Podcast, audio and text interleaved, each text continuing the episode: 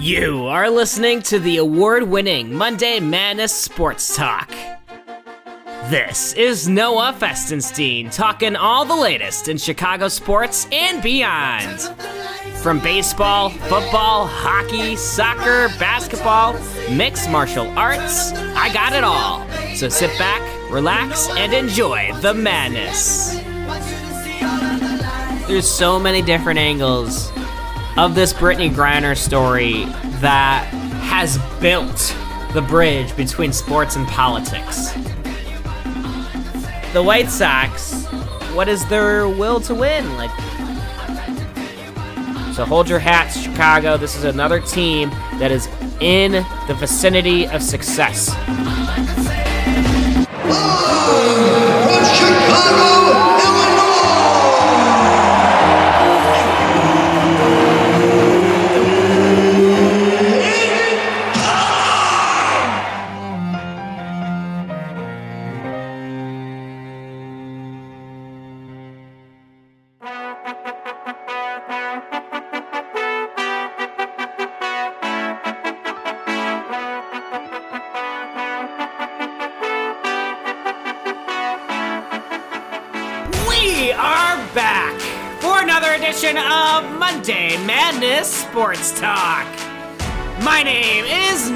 Festenstein, talking all the latest in Chicago sports and beyond.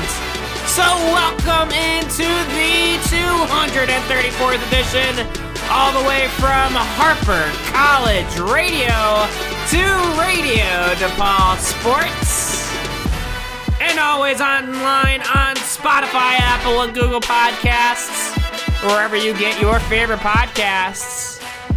Back here for the August 8th edition. Isn't that right?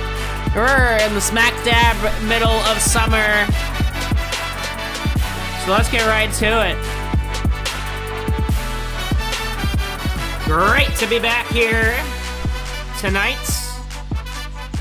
talking the beautiful world of sports. And there's some hot topics going on around the world right now, not just in sports, but what has influenced from sports and individuals, in which I kind of want to highlight in today's episode. Something that I haven't talked about really, I, I've made mention of it, and I've made some quick opinions about it, but I really do want to analyze this Brittney Griner situation.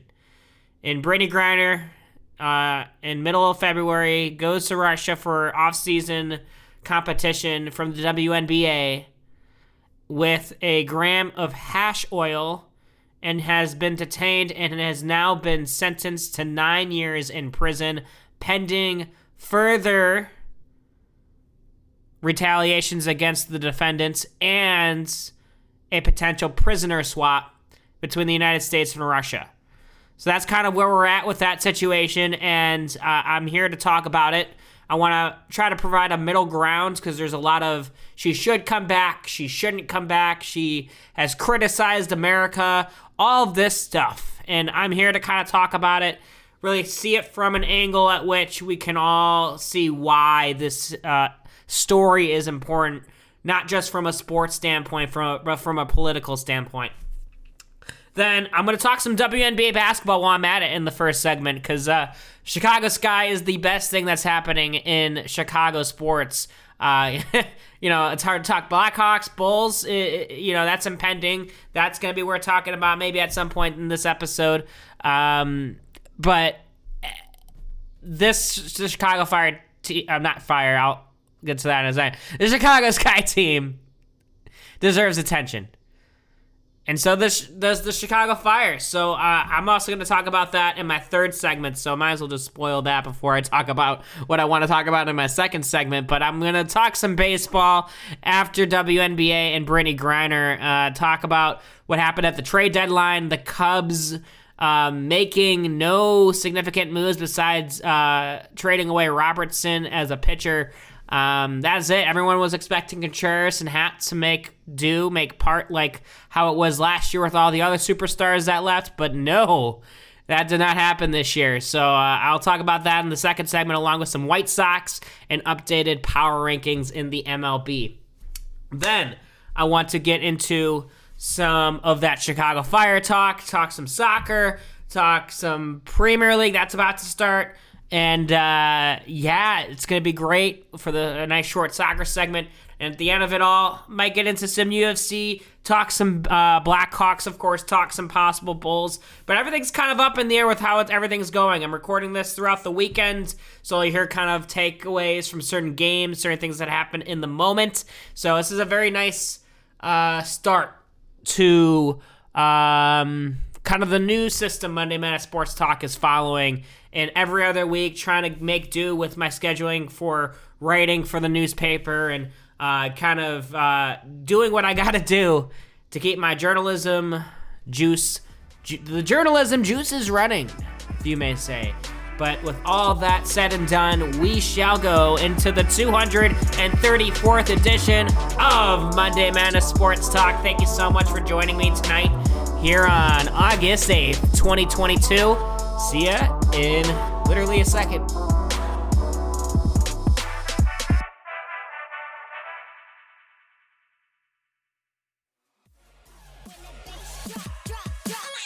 Welcome back to the madness here on August 8th. Talking all the latest in Chicago sports and beyond here on the 234th edition of Monday Madness Sports Talk. This was This Feeling from Afrojack and Disco, the remix of the greatest Chainsmokers song of all time, in my opinion. There's a lot of good ones, but uh, I'm sure this is going to be a good segment here uh, to start off the show. Being that it's kind of hot news, I, think this transcends really sports as a whole, as sports kind of like in its societal patterns that we've kind of like noticed having influence how, you know, the world thinks how the world operates. And no better story in sports right now, and it really has gotten to the point where it's really not sports at all, is the Brittney Griner story. And I'm here to talk about it this segment and alongside other WNBA news because I think it's hot. It's getting towards the end of the season. So I'm going to throw some of that in as well because uh, the Chicago Sky is doing phenomenal. They're, of course, defending in a WNBA championship. So I kind of want to give them the the attention they deserve kind of maintaining that dominance and, and, and staying with it the entire season, they just seem like they were kind of coming into the playoffs from last season. So, uh, big, big story in, in, in Brittney Griner that I was kind of just been on the top of my mind up until this show. So I want to just be able to get that loose and kind of take it from all angles here because there's so many of them. There's so many different angles of this Brittney Griner story that really has built the bridge between sports and politics. And this could have not been the most perfect example of it. And I've always mentioned on my Nevada Sports Talk throughout its entire history that I try my best to not mix sports with politics, but these are the kinds of stories that really do that. And I have no problem with that because there this is a groundbreaking story that not only has high government officials involved, but people's lives at stake. Not just Brittney Griner's, but everyone who has been detained in other countries, has been you know, prisons imprisoned for uh, breaking laws that Brittney Griner broke after being caught with that one gram of hash oil. You know, there's literally people in prison for the same exact thing in the United States, where now it is in most states just a, a misdemeanor with just that possession. So it's like in our culture nowadays, it doesn't seem like a big deal but when you look at Russia or other countries that have really, really, really strict drug laws, some countries will actually penalize the death penalty to someone for having possession of marijuana. I, I I've seen stories like that. And you're talking about people, you know, going to Russia. It's not like willy nilly. Oh, because I can smoke here in the United States because of what I do for a living. My body needs to relax, my muscles, etc. But that's that type of culture isn't expected in, or isn't accepted in another country. So it, it's something that overall affects cultures, it affects different beliefs. Now, politically, you know, other people's lives are at stake with prisoner swaps, and it, it, it's in, it, it's raised the issue. You can't you can't say that about Brittney Griner that it hasn't raised an issue, being that now there's other prisoners around the world that should be in front of the line to be prison swapped or taken back home here to the United States. And I think that's something we should appreciate about this Brittney Griner story is not the fact that she, you know, some people, most of the people think that she should just stay in Russia and fulfill that nine year prison sentence. Some people say that, you know, she should come back, and some people just don't even know that this is happening. Yeah, I, I, some people I've asked say, "Hey, do you know the Brittney Griner story?" And they're like, "No, I haven't heard of it." Well, now you do, because it is a groundbreaking story. It doesn't just affect WNBA, it doesn't affect sports. It affects really how we treat other cultures and how we deal with things on the political spectrum internationally. And that's something that we should kind of keep in mind when paying attention to what's happening with Brittney Griner. Um, you know, I I've laid out the facts. I haven't laid out any opinions of it. Uh, I I really do want her back home, but I also want other people like veterans, like people who have been caught with things that we treat as misdemeanors here in the United States out in other countries that will literally imprison you for 20 years. Like there's other people that are United States citizens that have been prisoned for years. Years upon years for this kind of stuff. And Bernie Griner clearly, broke a law in Russia. So there's a lot to take away from that as a whole. There's a lot of, to take away from how our government is taking care of the situation with, okay, now we have been um, reminded that this is an issue with U.S. citizens being imprisoned in other countries. Oh, you know what? Let's, you know, use this Bernie Griner situation as like, okay, yeah, we care now. But you look at Russia's stance, they're literally using Brittney Griner as a pawn in this whatever plan that they have. And that's the most scary part about it, in my opinion. And I think my heart goes out to Griner in jail. I, I know that this is what she didn't want. I know that this isn't, you know, she's quoted saying that, you know, she had no intent of causing harm upon any citizen in Russia or anything of that nature. It's just like there's that line that she crossed in Russian culture that can't I guess they use that as an excuse to use her now as a pawn. That's a possibility, and that's the scariest thought about it to me in what they can do for the situation. Now, this would prompt the United States to prison swap with one of the most lethal and notorious drug lords in Russia or drug dealers or whatever you might call it. Um, what's his name? Victor something. I'm looking it up. That's why I'm like Victor Victor Bout. That's the name. Uh, unless I'm not supposed to say it like I'm not supposed to say Voldemort, or else he might come try to deal me drugs. I don't know. I hope he doesn't.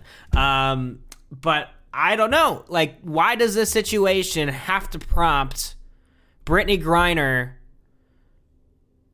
and the United States to be like, okay, now it's time to do a prisoner swap because like this hasn't been dealt been dealt with. Now it's a issue where people are being like, okay, now we're pushing it upon the government to do a prisoner swap. It, it's a very tight issue. So this is the, kind of the best middle ground I can give you with that. You know, there's definitely ways of saying, yeah, Brittney Griner should serve that nine year prison sentence. And it's not fair, but it's definitely not fair about uh, uh, a lot of other people that have been there for years. And then there's this also saying that, you know, since then and since the United States laws have sort of died down on marijuana, like they should feel obligated to maybe get one of their citizens back. But then people are like, well, she's not a citizen if she talks against her own country. She's a citizen nonetheless. She's lived here for her entire life. But overall, I do sincerely deep down believe that Brittney Griner should be sent back and I do believe that the sentence put on her of 9 years is very unfair but goes back to the point of yeah she might have just been she might have, she might have just been a pawn in all this and, and what Russia wants out of this maybe they do think that it could be a big issue here enough for the United States to be willing to do a prisoner swap or anything like that. It, it's so complicated. And at the same time, though, I do believe that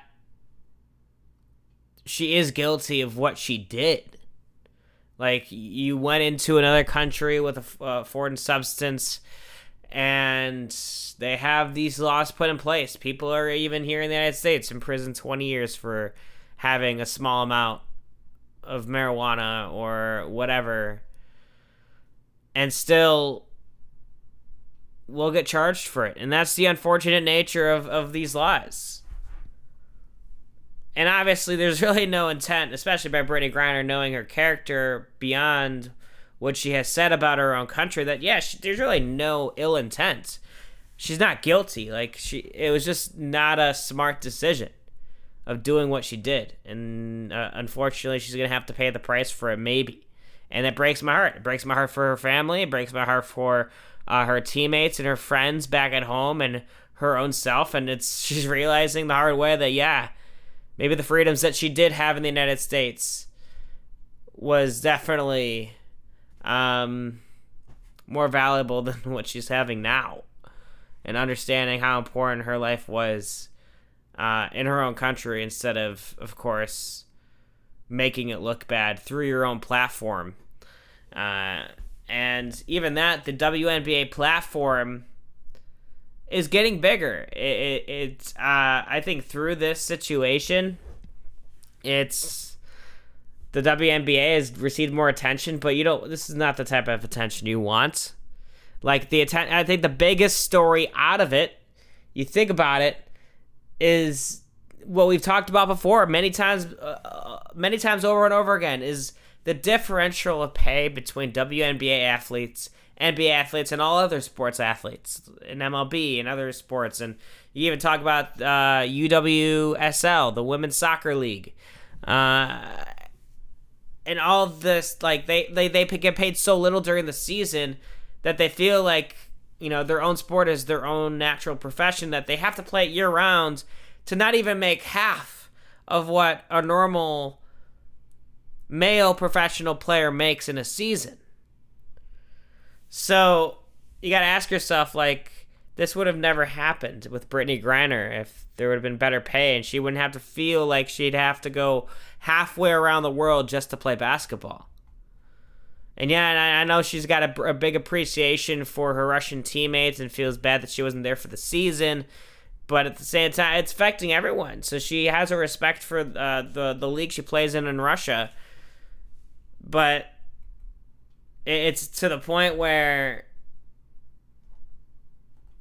the WNBA has to also look at themselves and be like, okay, or at least not the WNBA as an organization. I think everyone as a whole should appreciate the WNBA more and what these athletes have to go through in order to make ends meet at some points because it's not easy.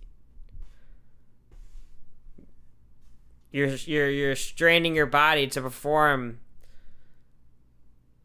extreme athletic abilities. This is what sports are about and you're doing this for only thousands or hundreds of thousands or maybe just nearly millions of dollars. Some players making millions, but not most.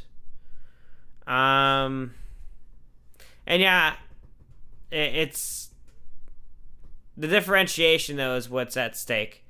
Um, and I think it's really what it comes down to is the lack of fan base and the lack of maybe respect for the sport and what people say is not fun to watch in WNBA basketball. Uh, but let me tell you this. Can you live up or play up to the standards that most, and I would just even just say all WNBA players have? I am sure all stars in college or some per se all stars or even stars in the NBA or G League might not even match up with a Candace Parker or anybody else in some way, shape, or form. Obviously, the physical differential with the dunking and everything, like, there is that nature of like under the board play that it's entertaining when that's aggressive, and it is, but that's just a different style of play in women's basketball. I even say in college women's basketball, you think about what they do, what UConn did. Um, think about right now Sabrina and what she's doing, and the amount of, I mean, you know, Kobe Bryant, heck, he said that this girl is to be a one of a kind athlete, and she's already proven that. Like, just as sentimental as is. So it, it's it's really really nice to kind of get back into this scheme of yeah, no, we're not in basketball season, but we're also in WNBA season, and that's something that's fun to think about. And then once we start crawling into uh, NBA basketball, you got WNBA playoffs, and now here in Chicago, we have a chance again for a championship, a back-to-back championship for the Chicago Sky, and I think that is very, very possible. I think it's very, very likely that uh, they will make the playoffs. I mean, I'm sure that they're already in it, but make it far. I think the Las Vegas Aces is the biggest challenge, at least with the they they lost the Presidential Cup to them. That was the most recent uh, occurrence, but um, this NBA WNBA playoffs is also weird too. Uh, the bracket is um, just not where it needs to be. But yeah, yeah, as I mentioned, Candace Parker and and what she's done and the milestones that she's reaching, it's something that uh, in women's sports is now being recognized because now there's been a history of the WNBA and records that can now be broken and be appreciated. Uh, and that's something that I think Candace Parker, who was born in Chicago, uh, is something that as a city can appreciate her playing for her own, her own hometown. So um, that's awesome. And then it overall, I you know with all this unfortunate news that's, that's happening with Brittney Griner and stuff, um, like I hate for this all to be the attention that the WNBA gets because of somebody else's breaking of the law, and that's I'm gonna say this for NFL too, like. The Bears even is this is crazy to think about how many Chicago Bears have been arrested and now our attention has been turned back to the Bears. Our attention has been turned back to other athletes who um, break the law, and and you know they are influencers. They, you know, people do see them as a role model, as someone who represents themselves highly. And when this stuff happens, when you know you go to Russia and you get caught with the substance, like it puts a rap, bad rap on, on, on an athlete that doesn't deserve it. And I think that Brittney Griner is one of those athletes, but she has, of course, talked down on our country. She's used her platform to, you know, be a part of reform in in in, in outspoken ways. It and people are going to use that against her.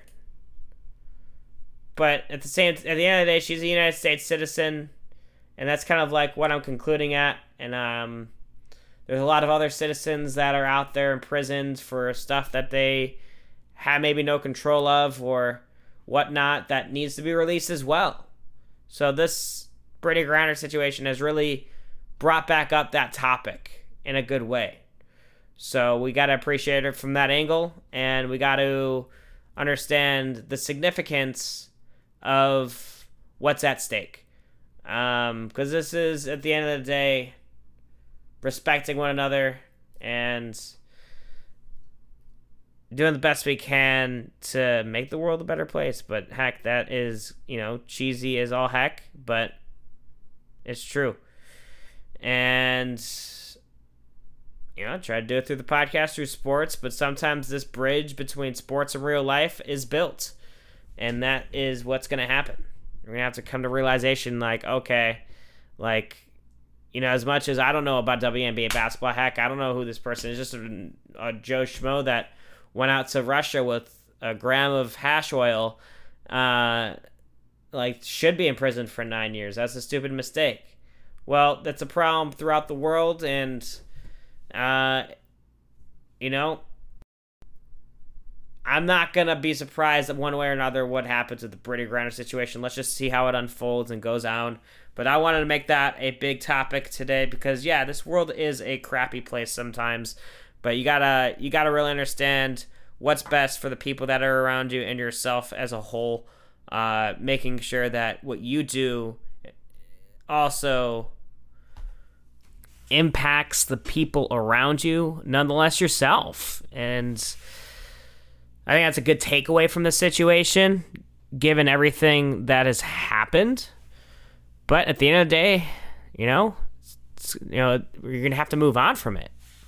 But all in all, since we're on the topic, let's talk WNBA basketball. Just because it's the only good thing that's happening in Chicago. I already mentioned about um, the Chicago Sky, but uh, I was actually talking about him yesterday, and then today I just received news that they just reached 25 wins mark, which is the most amount of wins in a singular Chicago Sky franchise season, which is pretty incredible when you think about you know how much this team has really been through. I mean, you just haven't seen it until really when they started their success last year in that championship run, and they are more than capable of of doing that again this year.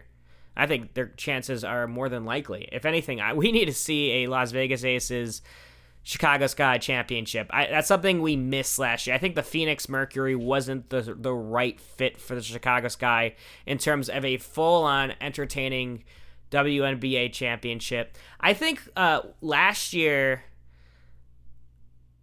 the Sky almost played the Aces, but the Aces almost lost, almost won. But it's the damn WNBA playoff bracket. Like it, it's nothing like you've ever seen. It's like single game eliminations, then all of a sudden two out of three championships, then three out of five. I, I like the four out of seven, and uh, that's something that we're all accustomed to in the NBA and NHL playoffs, and then of course the National League Championship, American League Championship Series and then the World Series. You know, you're accustomed to those seven game series, but uh, when you watch that in WNBA basketball, it's, it's different. Also, because the WNBA season is 50% less than what a regular NBA season is. Uh, and that's something was like, oh yeah, 25 wins, the most wins ever in a Chicago Sky season. That's really the most amount of wins they have. Well, yeah, it's because they barely play. Um, and I think that really does account for the differentiation of, of income between WNBA players and other players that play twice or three times or even four times as much as they do. Uh, you think about why soccer players get paid so much. Well, it's because they they play all year round, at least for eighty percent of the year. And then you think about how many times. Of, I mean, football is different. Football is one of the biggest markets in sports, not only in the United States but in the world. So 16 or 17 games, that's still going to make a certain player millions of dollars. But even if you think about it, football players is, I think, what top three or top four, not like first or second players that get paid the most. I mean, the players that get paid the most is quarterbacks and running backs, and then some defensive, like prominent defensemen, linemen, or tackles. But at the same time, while I'm on the subject, think about the biggest contracts in NFL history. You know, you think about baseball, you got 300, 400 million dollar contracts and some, you know, the best you'll get in, in football NFL is the same amount of years but only 100 150 million dollars. So, and then you think about WNBA contracts, it's it's the average let's let's let's fact check this. The average WNBA pay, um, salary per se. In the 2020-2021 season, the average WNBA salary was $120,648 and that was according to Yahoo Finance. Um, interesting. There's there's only 14 players making $200,000 or more. That's laughable and it's I mean, at at the same time, you think about it this way. I mean, you're I think considering all implications, you're away from you know your family a lot you're on the road a lot you're playing you're prone to injury and injuries could make a big dividend and how much money you can make there's even that like the coverage for that isn't like what it is for nba you know, sometimes like a, an acl tear is a scratch or two in terms of hospital bills but you think about WNBA um, security in that and in other sports that you know don't generate as much income. And I think about even that for the X Games and stuff like that. Like you're you're literally ousting yourself in practice to break an ankle or or whatever. Like you know those guys don't get paid; only they get paid per the event that they compete in. So you think about that, and you think about the amount of money, the differentiation of professionals, a professional athlete makes. It, it becomes that issue. So I thought since we're on the topic WNBA, I think overall salaries and comparing and contrasting makes a big difference because that really, at the end of the day, was what brought Brittney Griner to Russia. It's because of the salary that she could not make in the United States that she felt like she had to leave her wife in the United States to go play in Russia. And it's kind of sad. Like she, fe- like if she was making at least five hundred thousand dollars, I am sure that Brittney Griner was not going to go feel like she has to go play overseas, and this whole situation would have never happened. But at the end of the day, this is the world we're living in, and we want to see some sort of justice against what's overseas or what's happening here in the United States. Uh, and but yeah, I think overall though, it's nice to see a Chicago Sky team competing here and being one of the better teams in Chicago. People are more focused on the Blackhawks, and look at the Blackhawks. Like they're just laughable at this point. They're gonna be consistently bad for over the next two or three years, unless something miraculous happens. Um, and then you look at the Bulls. Yeah, it's nice to look forward to that. But as of right now, the White Sox and Cubs, it's just stagnation. And I'm going to talk about it. I think I think I think this is the good segue to baseball because you know what, Cubs and White Sox are in a stagnation point, and both are in different situations. With the Cubs not being good and not in a playoff spot, but the White Sox, as of Sunday after their win against the Rangers, they're two games out of the the division lead. After all of this, after all these terrible and I don't know questions behind their 500 record practically at this point of the season when they were should have been well ahead of the division is another story within itself. And i'm going to tell it here next segment on the 234th edition of monday madness sports talk. Thank you so much for sticking around. We're a third of the way there so let's keep it going here. We'll be right back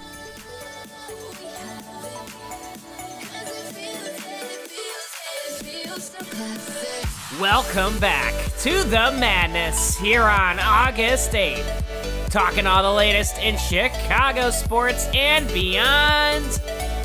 Reaching now the baseball segment. Thanks to bringing me in here is classic. The Knox. Four remix. There is uh, some takeaways from the past couple weeks in the world of baseball, and it all has to do with what happened at the trade deadline. It's it's really no joke that there was just a stagnation of moves from both Chicago teams. And it's just such a difference from what it was like last year, especially in the north side. You you are like expecting these guys to leave and Anthony Rizzo, Kris Bryant, Javier Baez, and then when it happens, you're like in awe, you're in shock. All these guys are gone, but now this year, we're in awe and shock that Contreras and Happ are still on the team. That's the fan base's take for you. It's crazy. And I I've been aching to say this for a while because you know you never really know until it happens. You don't know if this trade's gonna go down until it becomes official, or of course pending a physical, what whatever. But with Contreras and Happ, it's just different. You're like, yeah, we, we you know, we know that this front office wants to trade these guys for future pieces, especially being that they are free agents, just like last year's situation with Rizzo, Bryant, and Baez. And what happened with this Cubs team was very simple. It was trying to find an offer but have higher standards and value for the players that they are trading. Cuz to me, it sounds like they were trying to trade Contreras and Happ as a package deal in which they can get maybe like four or five prospects out of it for two players that contracts expire at the end of the season. And most notably, those teams were in the talks with the Rays. I think the Yankees were in that mix, but most certainly the Padres were in that mix as well. They could be look. They could have looked for a catcher, but instead, I mean, I I, I still think the Padres won the trade deadline with what happened with uh, Juan Soto, uh, Brandon Drury, and Josh Bell. All those guys, and then you add Josh Hader as a closer. Um, it's just the whole package for the Padres. They they didn't even need Contreras. They already traded away pieces that they would have traded for if it was for the Happ Contreras deal. And being that said, I think Jed Hoyer asked for a lot. That just seems like what it came down to was them wanting to trade Contreras and Happ, but just a deal just not coming through. Now, um, everyone was anticipating it, including you know journalists around Chicago.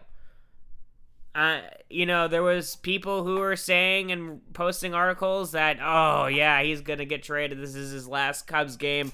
Everyone was cheering on Contreras and then Happ uh, at the Cubs game at as their supposed uh, quote unquote last at bats as a Cub. Like they because that's they. What's weird was we look at the last season, right, when those three big guys, especially Rizzo, got traded. That like you would think you're in you're in such denial that this could be their last Cubs game. Yet we knew that it was possible, but we didn't treat it like it was like this year with Contreras and Happ. Like there's a difference of the ways we treated these players as a fan base compared to Rizzo Bryant and Baez. I feel like the fan base really took in the moment in the last potential moments, if you may say, with what happened with Contreras. Everyone was wanting to, you know, take advantage of that. It's just weird. It's a, it's a weird time at the trade deadline. And um, another angle we could look at it, and what people are saying is that. Well, first of all, the journalists, like you know, they, they they reported on it being their last game, and it wasn't. And then secondly, another angle, you got the ownership literally teasing trading Contreras and Happ, and as one of the most gruesome and heartless parts of the business of baseball and any professional sport is the trade market. And it's you know you know your contract's coming up you know this could be your final moments as a cub and you're playing like it like your your stats might not represent who you are and you're not really in the zone or in your own character because in the back of your mind you're thinking to yourself, I could be putting on a different uniform in 24 hours. So you gotta, as a player, that affects your psyche. And with Contreras, it really affected him the most. And I just, um, seeing people cover Contreras, I think was let made to lead, made to believe that he was indeed getting traded. Same thing was going with Happ. Like, you know, these are guys that are really big to the organization and have the potential to becoming big again with the organization with the next great big Cubs team. That could happen in three to four years. You never know. You never know until it happens, and that's why this trade deadline was very interesting. Now, was it unfair that Contreras was treated the way he was? Um, a little bit, but you know what? Like, you're being paid millions of dollars to play the game that you love and you're playing it with your heart out, but you know, you you're getting paid millions just because you're a part of the league. This is what the league does. This is the nature of the business. Like, I'm sorry. I mean, I'm sorry those Cubs fans that say Contreras is treated wrong. Yeah, I don't like it either. I really don't. Uh, I, I, I think that's just a gruesome part of the business, but it's it's it's a part of the business nonetheless, and that's what you get paid millions of dollars for is to play not just for your specific team, of course, but for Major League Baseball. You're representing the game. You're representing it on the highest pro- pro- professional level.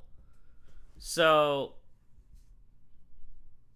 and when you've played for a team for so long and you become more attached and intimate with them, it yes becomes a bit more emotional when you have to come back and play again.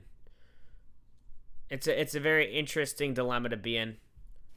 But the Cubs have been playing rather well with the ever existing presence of Willson Contreras and Ian Happ. Happ has been playing very well defensively. Contreras has already hit over two home runs. It, it, it's it's good to see that continuing. And I say that for all the other former Cubs like Anthony Rizzo and sometimes Javier Baez and now Kris Bryant. He, you know, recently last month hit his first ever home run as a Rocky. So it's just those things are nice. And Schwarber, of course, we all know what Schwarber's up to. He's like second most in home run total so far this season. It's something nice to see from a Cubs perspective and how the I think what really does get to me in that is not really from the front office standpoint, really from more the developmental standpoint of players. And it's nice to see the immediacy of effect taken by prospects when they're developed by the Cubs system. You saw that with Schwarber, you saw that with Bryant, and of course Baez and Soler at the time too. Jorge Soler, who's now one of the best players still in the league in terms of power. So you you, you think about how much the Cubs prospect system and the way that players are developed, there's something to it. And you think about players that the Cubs have now, and Christopher Morel, even though he went on a over 24 stint recently. Know, this is what happens as a rookie. You have to experience the downs to understand how to continually get better and be consistent. So that's why I'm really happy that Willson Contreras wasn't traded too, because I think the hardest position that the Cubs have had to develop in any position was a catcher. So if you do extend Willson, which you should, you wouldn't have to worry about that because you understand how good Willson is on a consistent basis.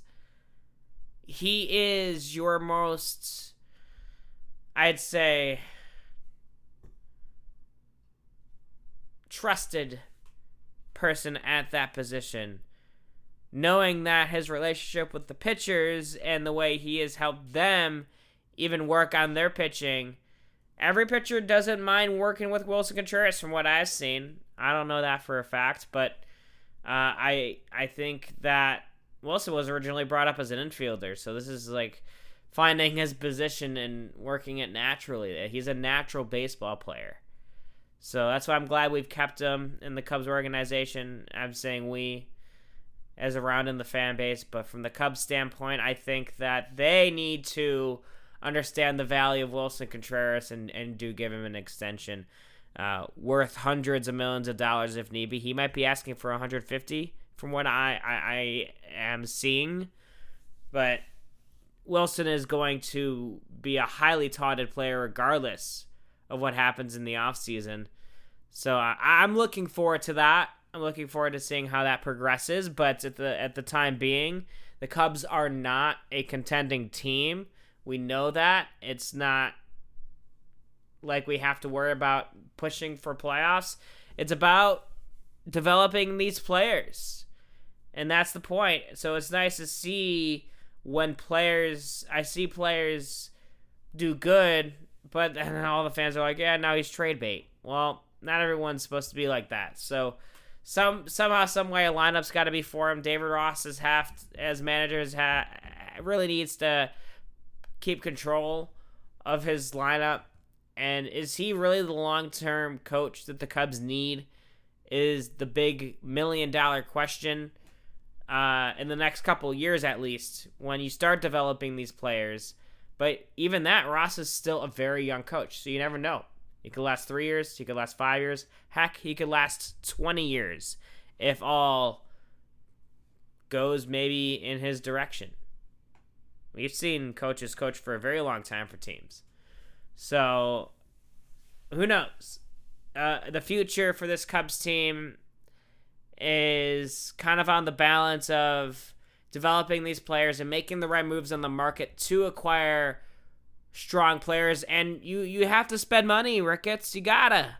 If you're not gonna if you're not gonna buy chelsea fc you might as well get some better players veteran players that are, are still available. I honestly thought low-key one of the worst moves the cubs recently did not do was keeping nick castellanos man he's one of my favorite players in the league because of his abilities.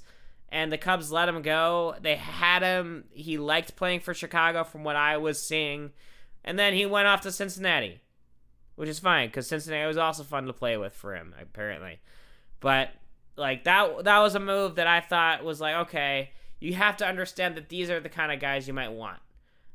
Um, but even then, there's other players around. You know, there's a there's gonna be a very hot free agent class coming up. I'm gonna have a fun winter talking about baseball here on Monday Madness Sports Talk. It is going to be awesome.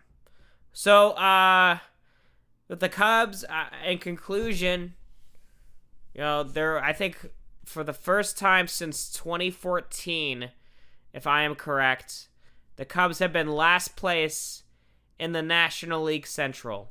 They were, I think, they're in the mix with Cincinnati and then almost Pittsburgh, and then the only two in contention for the NL Central is the Cardinals and Milwaukee Brewers, and that's something that I like to see without having the Cubs in the mix because I'm not as stressed out.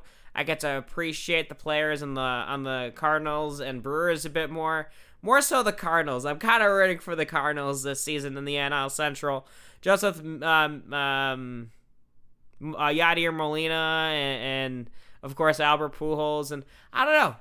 I I'm not against it, but they're one game in front, 59 and 48 as of Sunday afternoon.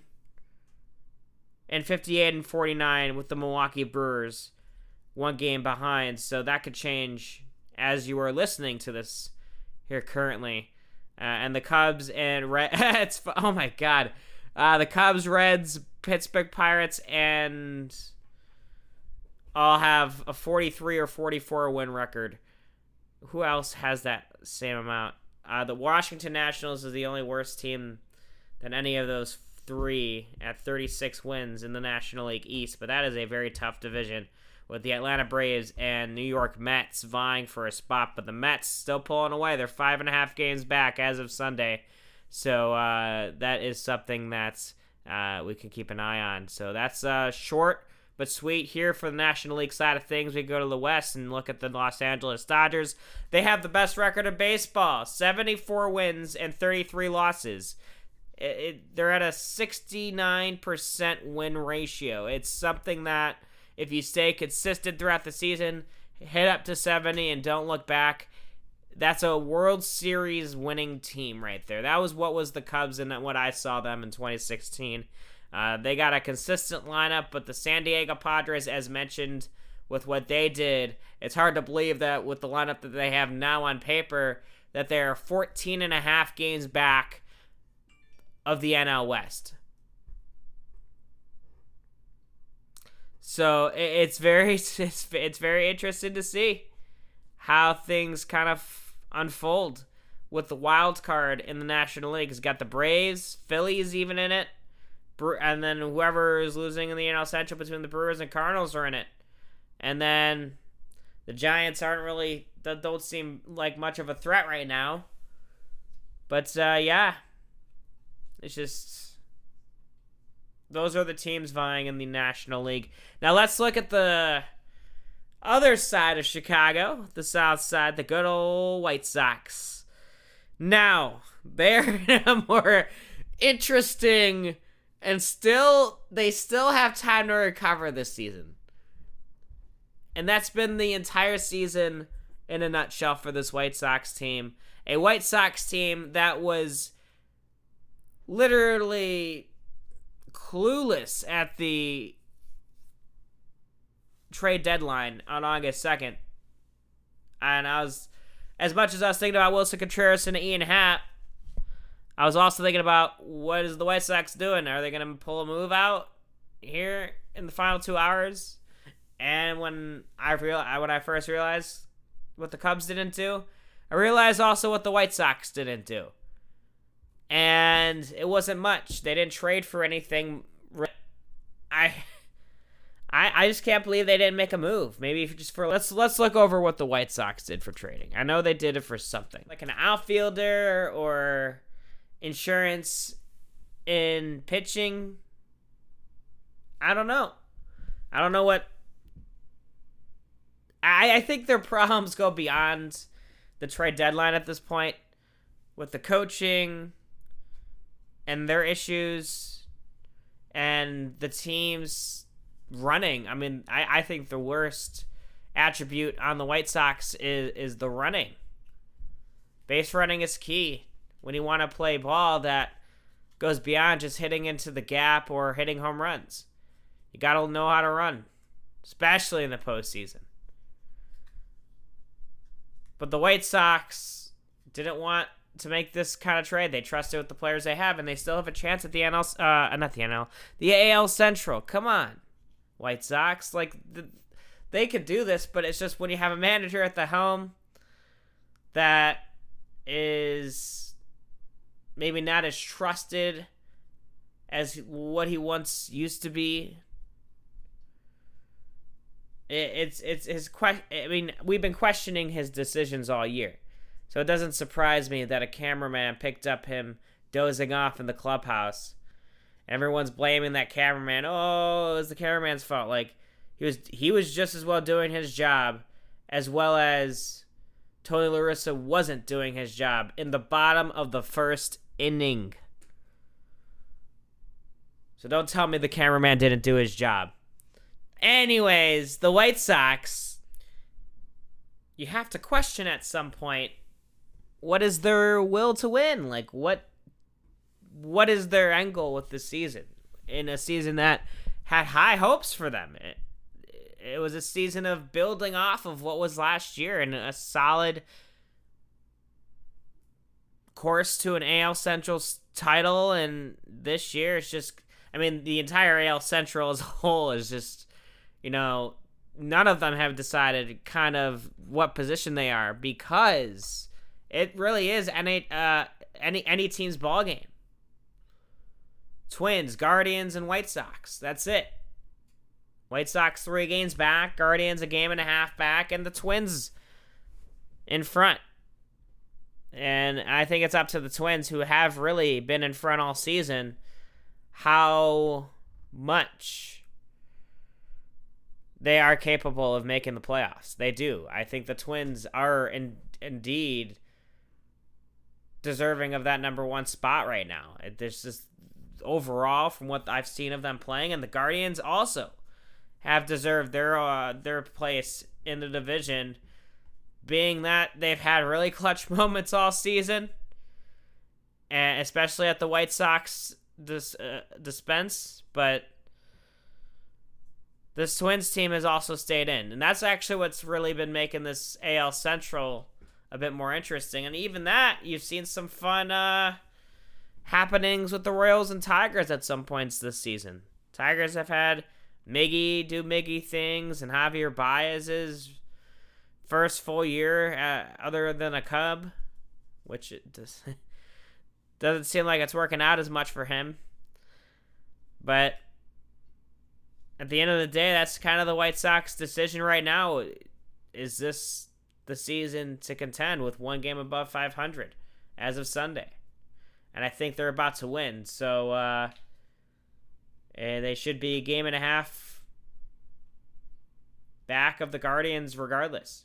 So who who who knows what what it's gonna be like in two weeks, a month, and then by the end of the season in September, September is gonna be a crazy month of baseball, and I'm calling it right now. Because if you look at the rest of these standings, it is very, very convincing that with the wild card opportunities, especially with this new playoff format, people are, I feel like, forgetting that we've got a new playoff format. We got three wild card teams going in. So this wild card race has a lot of potential to it come September, and it's going to be very interesting because any team, especially the San Diego Padres, they've become the most interesting wild card team out of the National League uh, side of things. And you look at the American League, the Astros and Yankees seem to be all out in front, but it's a very interesting mix of the Orioles, the Rays, and the Blue Jays. Uh, see, like who who would have thought the Orioles could be in the mix, and then the Mariners are in the mix as well, and that's really it from the AL West, and that's what makes the Orioles case more interesting. Is that the AL Central is also not performing? The Orioles ha- are four games above 500 as of Sunday, and compared to the rest of the AL Central, they would have been a game and a half back of winning that division. That's nuts. In a division in the AL East that they've survived in and have performed well up, up against the Yankees, the one of the best teams in the league right now. So it, it's a very interesting side of things in the American League, and uh, I think overall, as time moves on, it's going to be a very interesting September. Both the Cubs' chances, they're gone. We don't have to worry about them right now. I, am just trying to sit back and enjoy the rest of, of the league, fight it out. And with the White Sox, that's something to root for in Chicago right now. They still have a chance, folks. So the point I'm trying to make, you know, I'm, I'm going to mention a couple of other teams here in Chicago. I already mentioned the Sky. And I'm about to mention the Fire in the upcoming segment that's going to happen in just a minute here. And the fact that these teams have chances. I think the Chicago Fire and Chicago White Sox are like dead even in chance opportunities to reach in the postseason. Um, I think the White Sox can do it. If anything, they'll they'll do the wild card, they have just as much of a chance to win their division as to make the wild card, which is makes it even more crazy. Um, but even that, it's going to be a good Chicago season of sports. I'm feeling. I feel like people are underestimating because the Bulls are about to play, and I'll I'll talk about them a little bit maybe later in the show if I have time. Um, but even that, like you got the fire in the mix. The sky might be very good in this ML, uh, WNBA playoffs. Blackhawks, the hockey, we had our fun. Now let's just like enjoy cheap tickets for a little bit. That's all I'm going to say about them. Um, but yeah, that is that for baseball. That's all I got to say on it. That's the update. Now let's go into the mix of things with the final segment. I'm going to talk Chicago Fire, a little bit of Premier League, because it's just starting the season. Just uh, maybe do a little bit of projections. Uh, and then we'll talk some, maybe some basketball, but I do also want to get into a little bit of UFC and that's really it all and all I got for you guys today. I know that the Jake Paul fight got canceled on Saturday night, which was funny. Uh, that got canceled on July 31st, if I'm correct. So I wish I, I, I wish I could have been able to talk about that today, but that is even a story within itself. So I might get into that as well next segment here on the 234th edition of Monday Madness Sports Talk.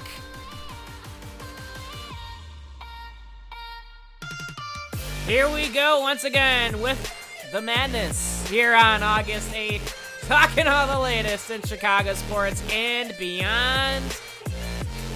Bringing me here is all the way up from Glazy.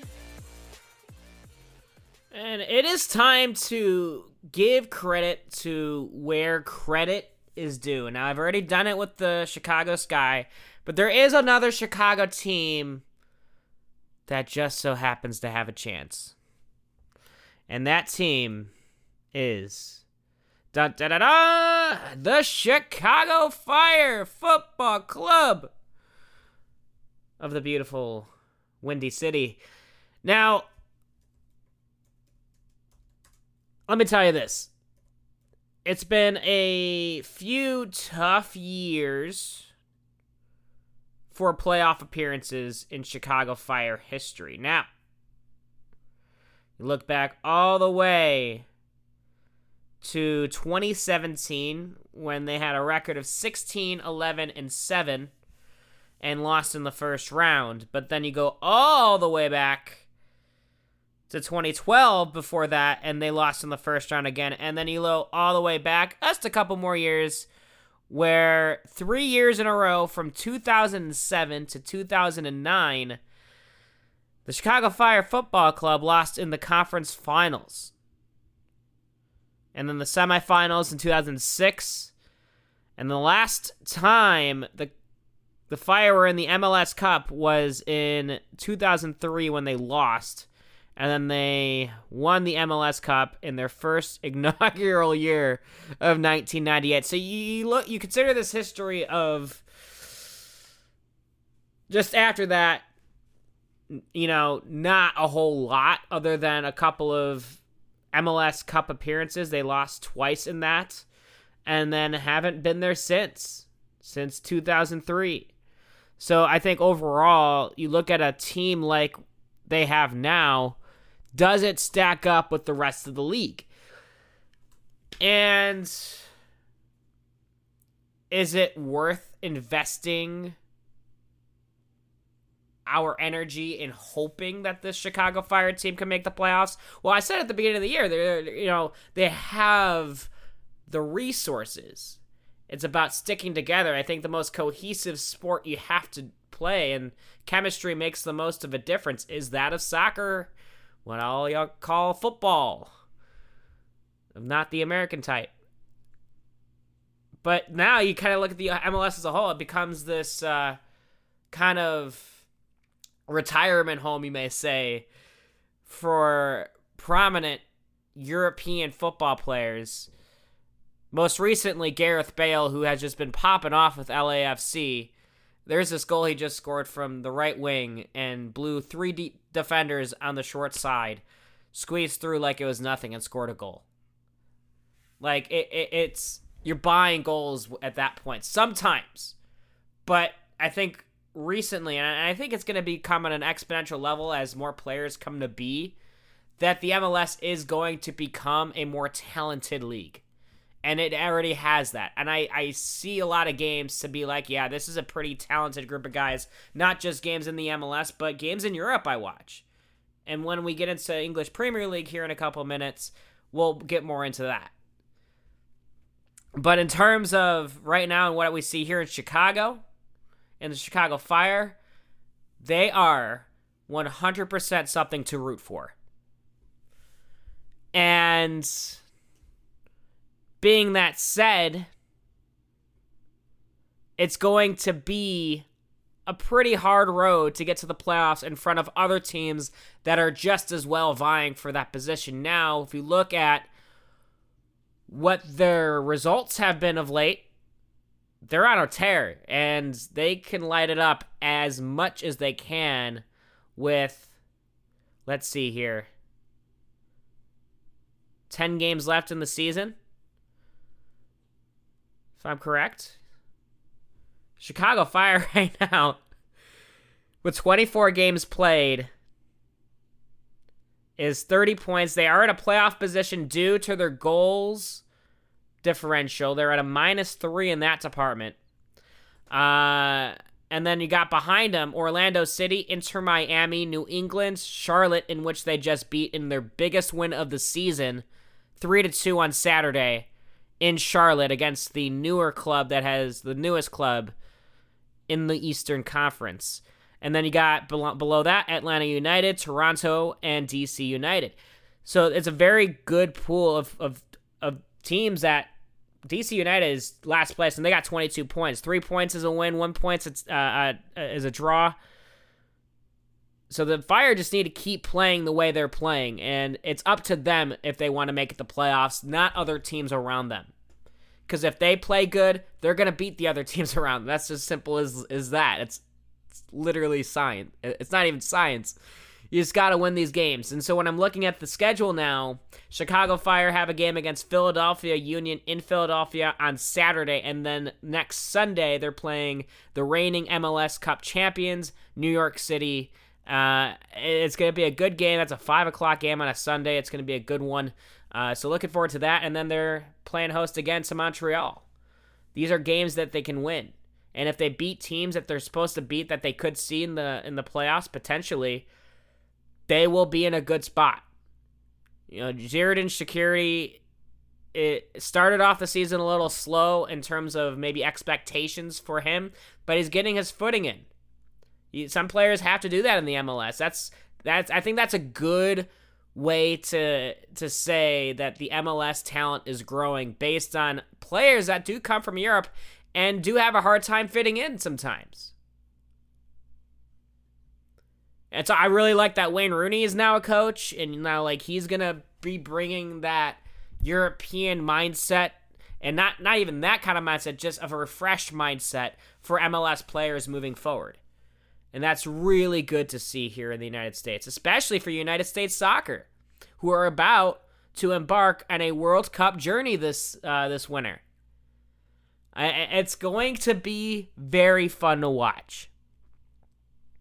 And that's why I'm really excited about soccer right now. I think you're going to hear some more soccer out of me in the next couple months leading up to that World Cup. It is going to be incredible. Um, I might have to wake up early in the morning and watch some of these games, but when I do that for English Premier League, it, it's worth it, even for that. And I love it. It's the culture that's built behind the culture of the game and the game that is uh, world renowned, the, world sport, if you may say, needs to grow here in the United States. And when I see teams like the Chicago Fire and their developments, you see Gabriel Slonina signing for Chelsea, and he's gonna probably end up becoming in the next couple years their starting goalkeeper. And guess where he grew up?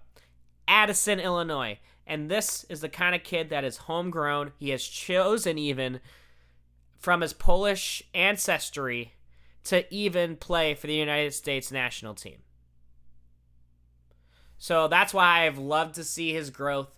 I've loved seeing his development as a goalkeeper, as a very young goalkeeper. He's he's 18. Like this kid is is is just like has so much room and potential that like I just said 2 years he could be starting for Chelsea at 21. Imagine the kind of career that kid can have. So and then you know Przybylko of the of the Fire has been playing great. He scored two goals.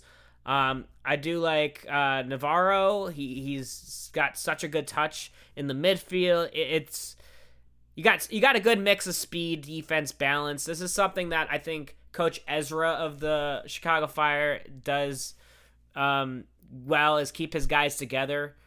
Um, but at the same time, you know, there's still a lot to learn about this team and in their formations. They're always growing. I mean, this dude, um, what's his Mueller? He's also a Chicago area born uh, guy, and dude, his footwork is second to none. This is footwork that you'll see down the line as top tier football. So I'm really enjoying the Chicago Fire team right now as I read you off the results of late. Not to mention they beat the Seattle Sounders on July 16th, 1 0 with a clean sheet, but also the Vancouver Whitecaps, and also they tied with Atlanta United, which is fine and then beating Charlotte. So it's been since July 9th that the Fire has lost, and that was against Columbus Crew. So seven, I'm sorry, it's five straight games. Chicago Fire has not lost a point. They are consistently staying up there. They are at one point last in the division, and now with 10 games left in the season, they have a chance at even being top five. So hold your hats, Chicago. This is another team that is in the vicinity of success in the Chicago Fire. That's all I got to say about them. That's it. My spiel is done. Zippity zoppity zoop. Let's see how they do against New York City, Philadelphia coming up this weekend, and Montreal. This is a big 10 games, folks, and I'm all in for it. Let's do it, Fire. All right. Moving on to the other side of the pond in Premier League. It just started. Just when he thought it ended, it starts up again in Premier League English soccer, my favorite form of soccer or football that you'll ever see in your life. Um, and then I think next tier is I really like South American football, and then I really like like in terms of style. I don't know, man. I might have to get back to you on that. Um, but let's talk about match day one of the 38. Right, I mean, you can't really talk standings. It's one game in, and you just gotta look at the in terms of projections. I look at the table. I really have a feeling that Tottenham is gonna have a good season. If I'm gonna put my money on anyone, I think Tottenham has a a window to break out, especially the way they ended they ended up last season. Um, I don't foresee Arsenal as much, but they had a good game the other day, and I'm not going to count them out. It was a good showing. And that was against a pretty solid team in Crystal Palace. So I'm obviously going to keep Manchester City in my top three throughout. Chelsea, of course, is up there. But Manchester United is, and Liverpool, even, is the biggest questions because Liverpool has shown that they can be champions, but they haven't really kept it up. It, it hasn't, I don't know. Something about Liverpool just doesn't like, hasn't really always seemed like a championship team they have cal- those top caliber players. You know, you, the the first guy you think of is Salah, but it, he he he's got and amongst with the other players, it, it's got to be a more consistent basis. I don't know, man. I really got to start watching more Premier League games in the season to kind of figure out who's atop the crop. But I'm really do pulling my leg for Tottenham this season, and then maybe some of your lower tier teams could make a top seven, top six, and even maybe a Champions League bid. And it could be, it could very well be a team that we don't expect. So I'm not going to count anyone out just yet. I mean, I'm more than likely going to count out Manchester United. They're my team, but after last year, I don't know what the chemistry is like. I mean, I talk about Ronaldo, like what what's his future like? Messi was even considering going to Inter Miami in in the MLS. Like some players even want to just move to the United States, not even just playing there, but moving there. Um, you talk about those two guys, and I know it's like the most mainstream conversation of what's happening to them, but at the same time, it's big because before you know it, they're just not going to be playing anymore. Soccer lifespans aren't the longest unless you're like a goalkeeper or, you know, have insane body conditioning. I don't know. But, anyways, that's really it. Those are the teams I'm pulling for. Those are my projections. If I'm going to say top five, who's making it to the Champions League? I'm putting I'm putting Manchester City, uh, Tottenham, Chelsea. I'm gonna I'm gonna make, might want to squeeze Arsenal in there, um, and Liverpool. Definitely, that's my top five, unless Manchester United could say something, or even Leicester City for that matter, say something about that. But um, yeah, so that's kind of where I'm at for soccer. I'm glad to also even talk about United States national team. Uh, we're gonna be, keep building up until then, uh, but that includes women's soccer and men's soccer. But the men's soccer, of course, is the focus, being that we are about three to four months away from a World Cup, and uh, it's gonna get really, really tense, really quick for international soccer. And uh, I'm here to prepare you for that. So look forward in the coming months for me to continuously exponentially start talking about soccer more because it's going to be a potent issue. Um, not an issue, but uh, an interest, if you may say. So moving on from soccer, let's go into the world of hmm, let's think here. The world of punching and kicking and I don't know. Slap no slapping involved, but takedowns, I don't know. Going into the world of mixed martial arts, folks. That's what it's all about here on the 240 30 what? Noah, it's the 234th edition of Monday Man of Sports Talk. So, um, we had some events recently, and we don't have a significant events, but there is some events to talk about in the coming weeks and months to foresee. Let's before that, let's take a, a, a week or two back in time and talk about UFC 277 get that off my mind. I do only want to talk about a couple fights, and they're nothing too big. Um, that was very interesting. What happened to Derrick Lewis? He got knocked out by Sergey Pavlovich, and yeah, that that was just that came out of nowhere. I thought Derrick. By the way, that call by I think it was her. Um, Dan Miragliotta, I think, was uh, refereeing that fight and Derrick Lewis was getting back up after being knocked down by Pavlovich, and it was called early. And I was like, "Bro, what's what's going on?" And yeah, so Derrick Lewis got knocked out. I lost a bet on him. Wasn't happy about it, but we move on, and we moved on to uh, what was I thought the fight of the night in Brandon Moreno and Kai Kara-France. Uh, it was a fourth round basically TKO to the liver. Uh, Brandon Moreno took a left toe kick out. I mean, I don't really say a toe kick. It was just a left front kick to the liver area of Kara-France. It, it was something that I saw in the moment, and then I just heard it. I heard that slap. That that it sounded like this. It was that, and I knew that it hit something, and then Kai Kara-France took a second to react because uh, that pain kind of has to rush up to the brain. And it takes like that kind of second because the liver responds differently than other organs in your body. So like once you get that kick to it, it takes a second for that signal to reach the brain. So Kai Kara-France like froze and he's like clenched his side and went down. And that was it. Moreno threw in a couple headshots, and, and that was it. But it, it, cap it encapsulated what it was a very good fight between the two. So uh, I was just very happy to see it. Um,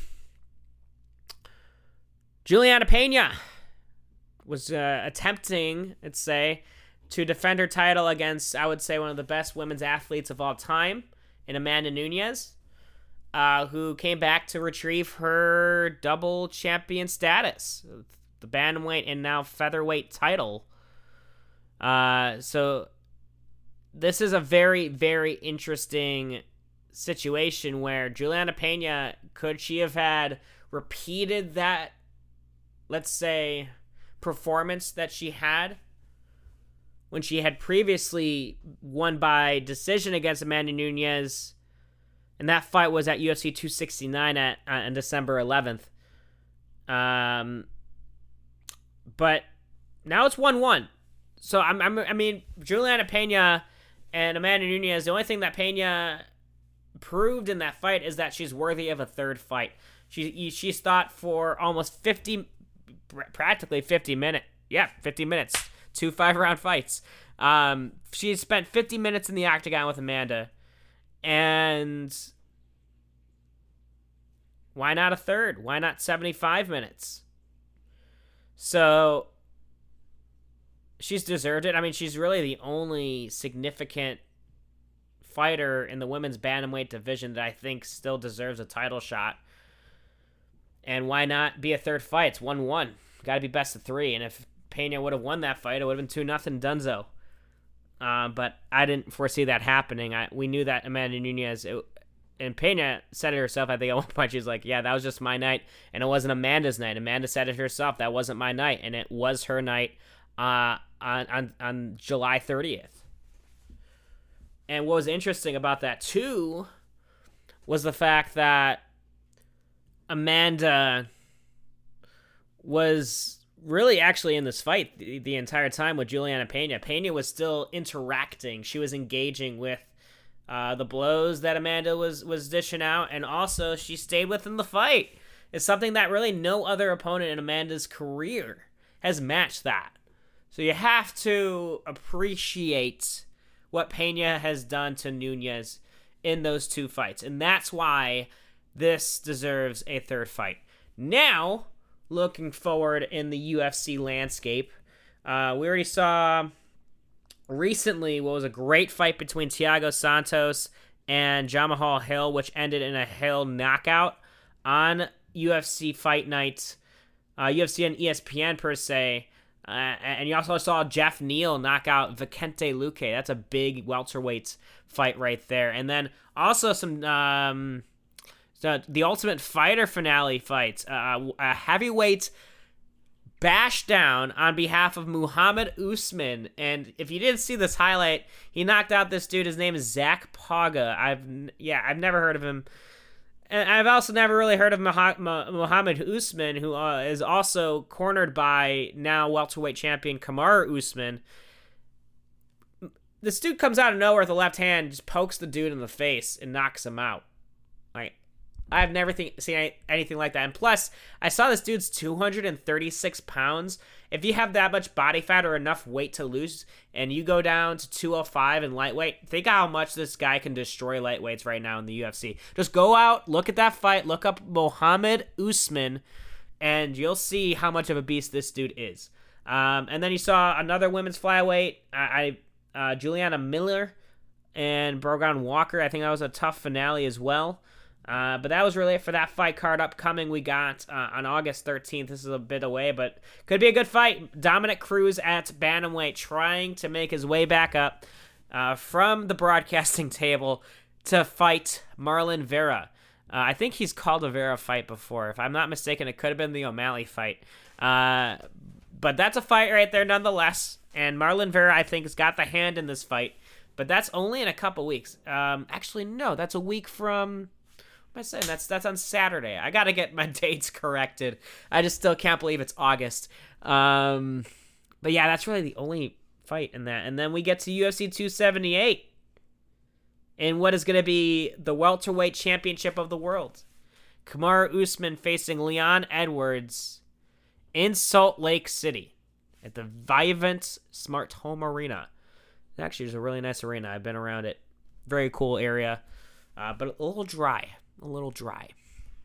Anyways, uh, we got at middleweight Paulo Costa and Luke Rockhold. That was that was that's been canceled a couple times. So uh, let's just you know, this is this is gonna happen on the twentieth. This is a week from Saturday. Uh, we got a really this is a really big fight night. And then my favorite fight on the card personally is Jose Aldo fighting Merab Dvalishvili. And one of my favorite fighters in all of the UFC is Dvalishvili.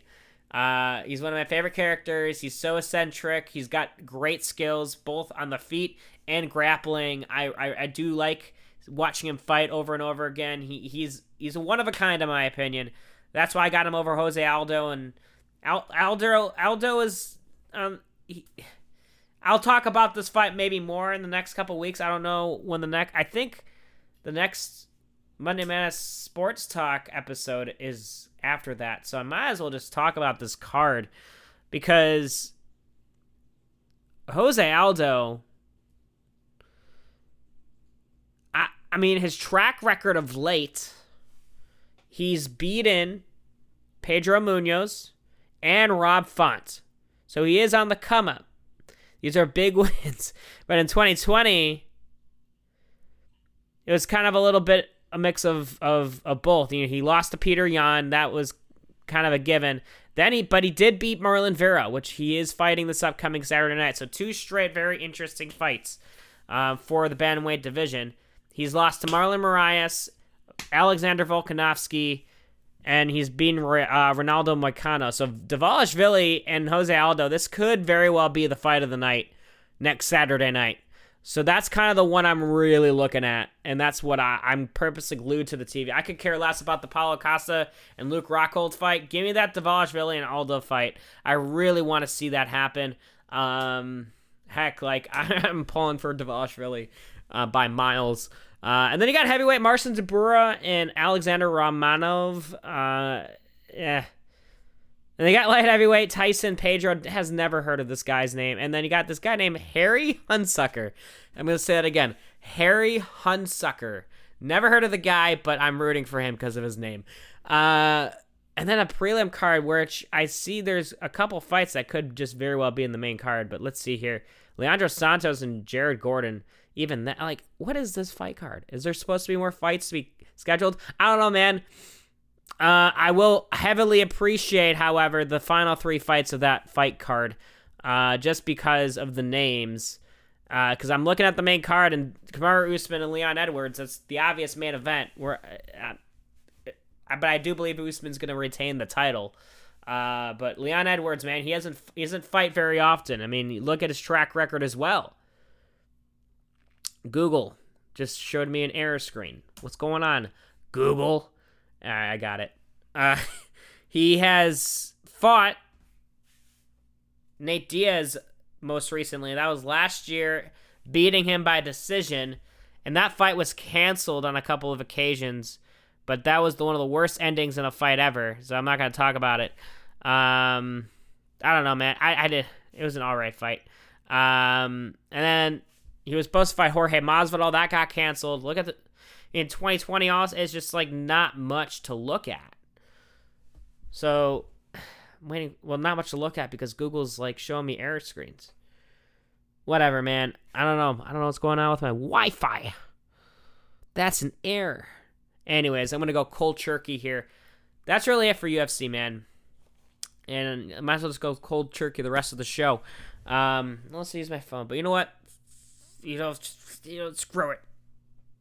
I'm gonna do this. I honestly believe, honestly, that Leon Edwards is gonna be the toughest opponent for Kamaru Usman.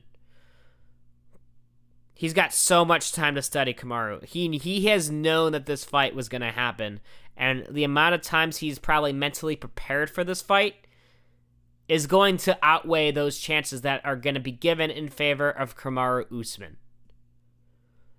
So it's to be a good fight. I'm excited. So we'll see what happens next week, and I'll hopefully be ready in time to talk about it when the time comes. But that is that for UFC. The last thing I'd want to talk about tonight um, is ESPN 8 The Ocho. I uh, actually found the time this year to watch a full, almost a full day of Ocho. Now, I was actually not originally planning on that because I was supposed to go to Des Plaines to work in the office, but I ended up working remotely, so I was able to still work perfectly fine and have ESPN 8 The Ocho on the background. And I'm here to talk all about it. Now, actually, in the weeks prior, I watched Dodgeball, one of the favorite, the, the the best underdog stories and best stories of sports of all time.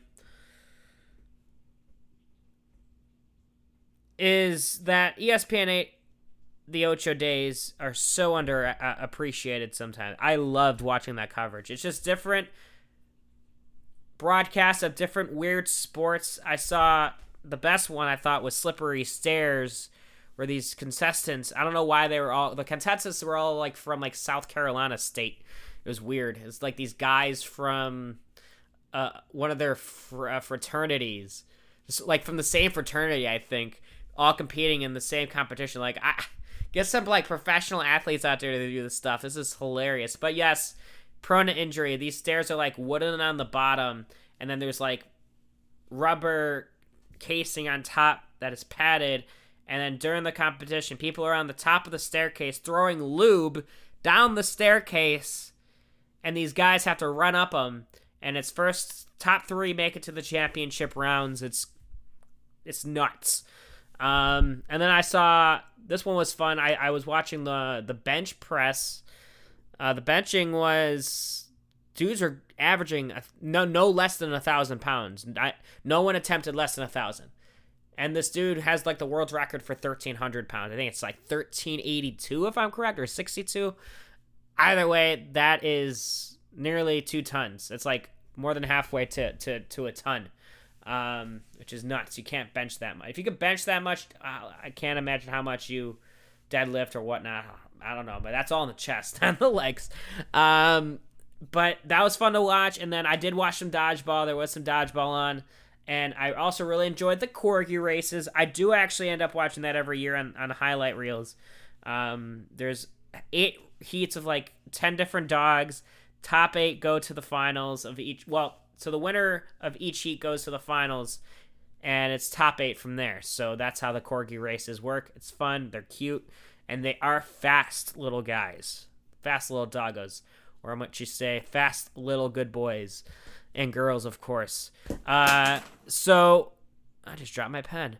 Uh, that is uh, another one I saw. What what was it that I saw earlier? I saw this game called Omega Ball. There's just like it's like soccer, but there's three teams of protecting three different nets. Crazy stuff right there. I don't know, man. I'm, I'm definitely gonna forget something that I definitely liked, and because I was so busy during that day, just like doing work, of course, but like I still had fun watching the games. Like, what else did I watch? Anyways, I did watch the air hockey, and there was table hockey as well. I know that, but that was really it for ESPN 8 the Ocho. Like, it's just fun independent coverage on weird sports I just had a fun time watching and uh, can't get enough of that kind of stuff. But, anyways, uh, I can't get enough of Monday Madness Sports Talk sometimes. That's why, you know what?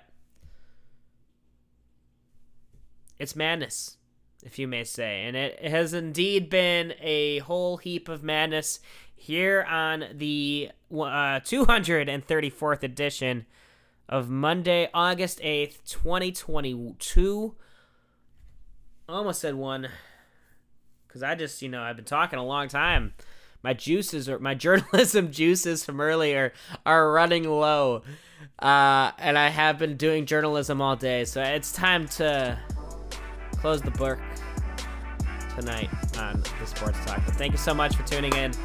It has been the 234th edition of Monday Madness Sports Talk. Thank you so much for tuning in, and I'll see you in a couple weeks. Take care, guys.